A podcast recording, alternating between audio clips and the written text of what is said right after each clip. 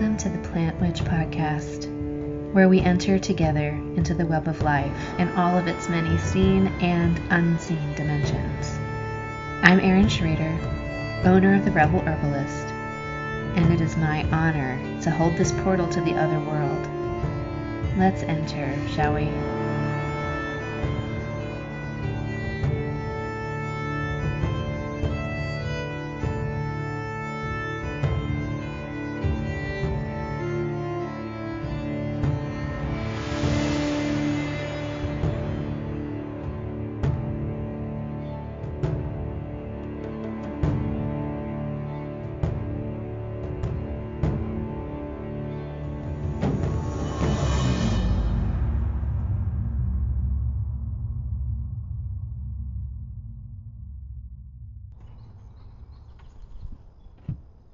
It is a beautiful 60 something degree sunny day here in early November,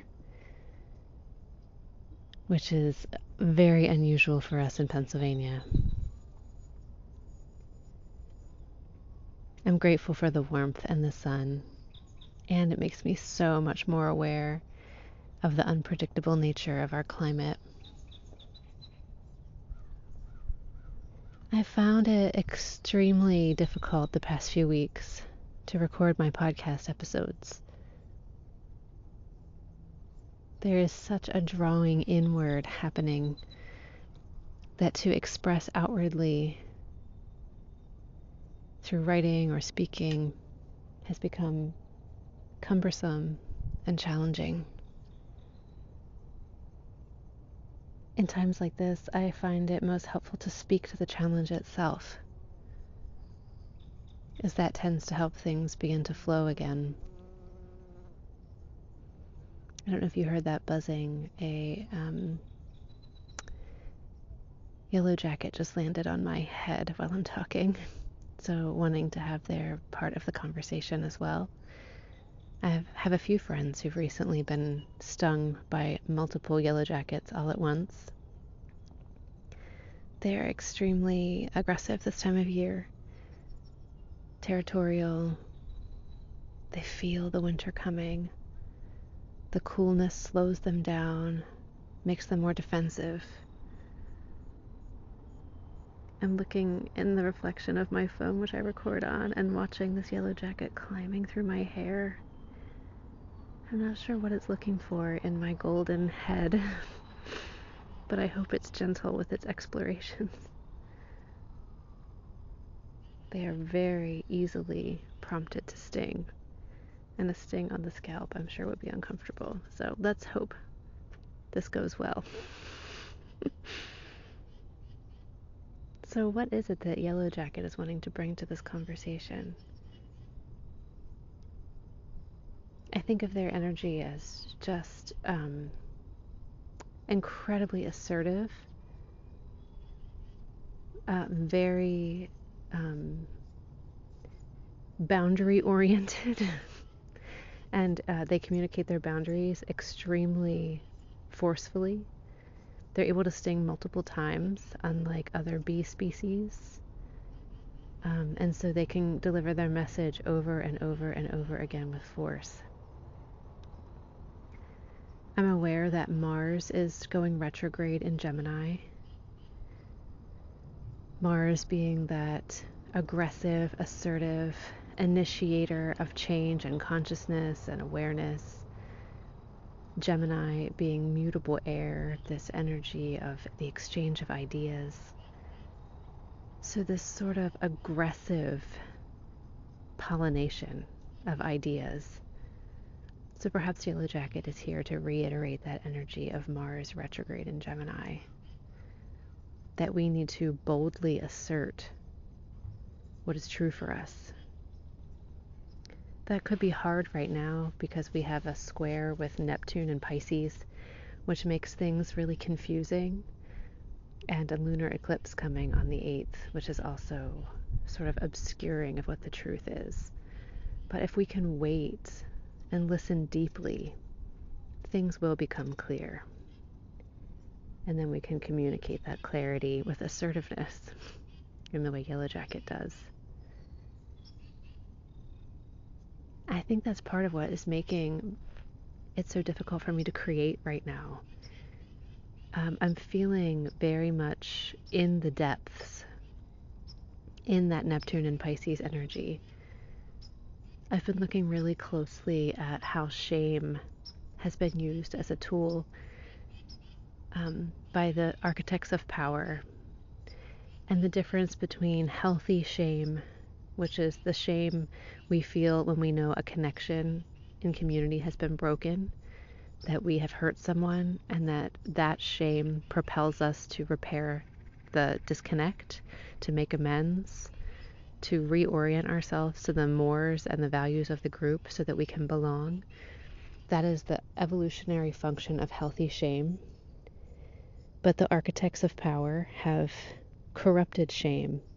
And instead of it being a healthy compass point for reorienting ourselves within a group, it's now a toxic underlying belief that shame makes us believe that we are inherently wrong, inherently bad, and that we must constantly be working to prove our goodness, our rightness, our value. And any misstep creates a fissure through which the world could see the truth of who we are, the truth of our inherent wrongness, dirtiness, failure. And that constant need to keep the, the underlying shame hidden or outmoded or disproven is what drives a lot of our choices and activities in the world. And that is by design. Our communities, our culture have been created around the management of shame. This is especially true for women who have been taught that we are inherently shameful because of the way our bodies bleed, because Eve created the fall from the Garden of Eden through her desire, her lust. Our uh, mood swings are are uh, shameful. They make us hysterical. Um, hyster being the word both for uterus and insanity, hysteria, hysterectomy. Um, so there is this link between the inherent fallibility, um, dirtiness, wrongness of womb bearers and this shame that drives all things um, women's behavior in extremely rigid uh, religious societies, especially, is known to shame the husband. And so, if a woman shames her husband through her emotions, through her sexuality, through her lack of bearing sons, then the, the male in the relationship has the right to punish her for that. This, this this sort of inborn idea that the masculine is meant to keep the feminine in check. And in that way, we're tied together in this shame cycle. You know, I have a 17 year old daughter, and she has taught me so much about gender fluidity and non binary gender orientations and sexualities. And I wonder when I listen to her and her friends if this evolution of gender identity might be our way of sort of wiggling out of this shame cycle as a species. When we free ourselves from the shame that comes from being a female or the shame that comes from being a male who can't control his female counterpart, and we allow ourselves to just be a human expressing sexuality in a way that's unique to us and no one can control if it's sort of an off ramp of this gender oriented shame cycle. Of course, I don't know. I have no answers about that, but lots of musings and questions. And in my own life, what would it be like to reclaim this energy of shame as a healthy compass point to bring me into belonging and to alchemize weaponize shame that keeps me believing I'm inherently wrong, bad, and disgusting. these are the things I've been musing, uh, musing on here in the deep. Um, and maybe once I have more clarity about what that looks like, I'll have the energy of Yellow Jacket to begin expressing that those boundaries really clearly and forcefully in my own life, no longer participating in the dance of shame, weaponized shame, curated and cultivated by the architects of power. The institutions that we have created um, are built on shame. We missed an orthodontist appointment last week uh, while my seven year old was very, very sick with RSV. I just completely forgot about the orthodontist appointment, which uh, triggered my medical trauma and my medical shame and made me start to wonder am I going to get a penalty? Am I going to have to pay for missing this appointment? Uh, are they going to speak down to me when I call to reschedule? Um, and I realized that this shame was not leading me towards more connection and belonging and care for my children, that this shame was weaponized and was sending me into the margins, into isolation. And I can see how people who are in need of care um, in the healthcare system and who are repeatedly shamed as a way of controlling their behavior actually become more alienated, more isolated, more in need, and less able to receive the resources that they need. And that this is actually a form of resource allocation and rationing. By increasing the barriers for the neediest among us to get the care that they require, actually rations um, and sort of terraces the healthcare that is given out in this country. I have actually attended whole conferences on this topic years ago about the the subtle rationing of healthcare in the United States through means just like this shaming, outcasting, alienating. They have these um, three strikes and you're out policies in, in some medical practices where if you're late to appointments or don't show up for your appointments three times, they will remove you from the practice. And the people among us who need the most care are the least able to get transportation to their appointments on time um, the buses don't always run when they're supposed to. It can be a very difficult transport to get to a bus station and then get to the doctor's office. We don't have reliable public transit here in rural Pennsylvania. And so this shame cycle actually costs people their lives it, when it's weaponized. This is also true in the education system. Uh, when my daughter was in second grade, a young man in her classroom was not able to keep up with the work. Looking back, we know now he was neurodivergent, but when Ashlyn was seven years old, she didn't understand what was happening. And her teacher dumped his desk out in front of the whole class and made him clean it up and humiliated him. She weaponized shame against this child to try to force compliance. How many times do we see that? Weaponizing shame to force compliance. I've already pointed to instances in healthcare and education. How about religion? Unwed mothers, children born in sin, you know. There are so many ways to get yourself shamed in uh, in very rigid religions religions like Christianity and and Islam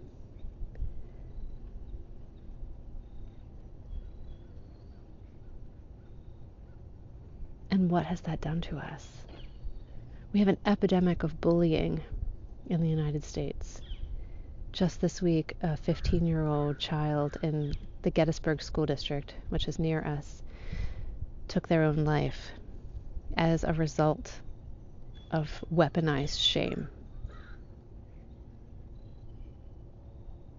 How does the need to numb that shame lead to things like opiate addiction, alcoholism, self harm, pathological isolation? The COVID pandemic injected such cruelty to the way we shame each other in person and on social media, and has deepened the pathological effects of weaponized shame in all the ways that we try to subdue it, suppress it, numb it.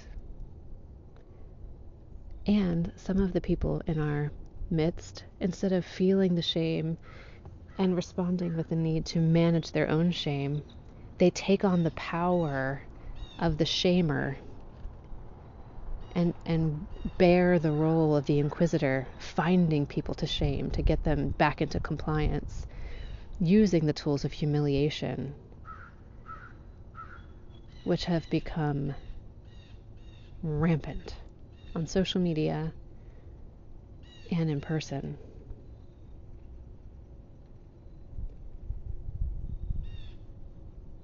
Is this who we are? Is this who you are?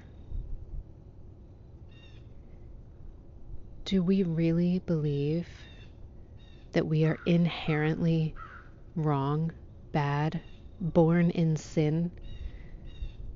If you have ever looked into the eyes of a newborn, there can be no question of the innocence and the purity and the preciousness of that child just as they are. The architects of power who taught us to believe a child is evil until proven worthy through baptism by the church has created so much harm.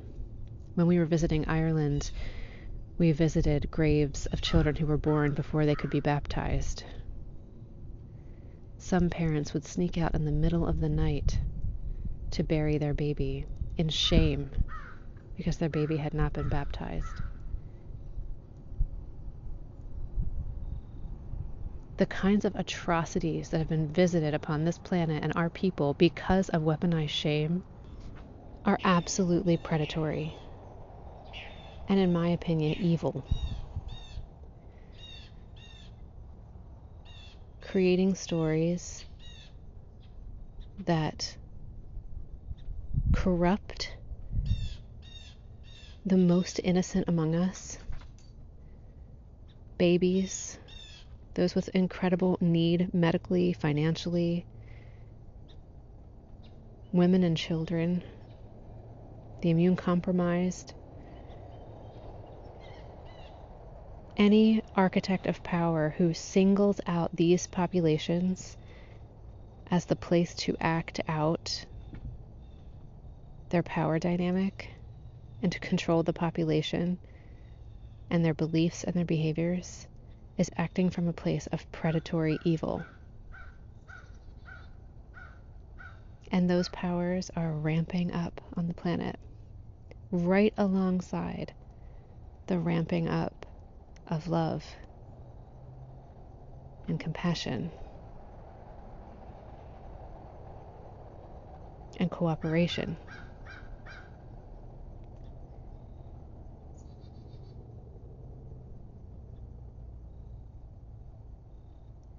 And so I'll end this week by just asking whose world do you want to live in? The world created by the architects of power who would tell you stories about your unworthiness and need for their ability to save you, and living in constant fear that your unworthiness might shine through or a world where we know we are equal, we are inherently good. We all come out of the same good earth, and our stories are woven together by the earth herself. That all separation that we create between us is simply the beautiful flowering expression of diversity that this ecosystem relies on for health. I know what world I want to live in.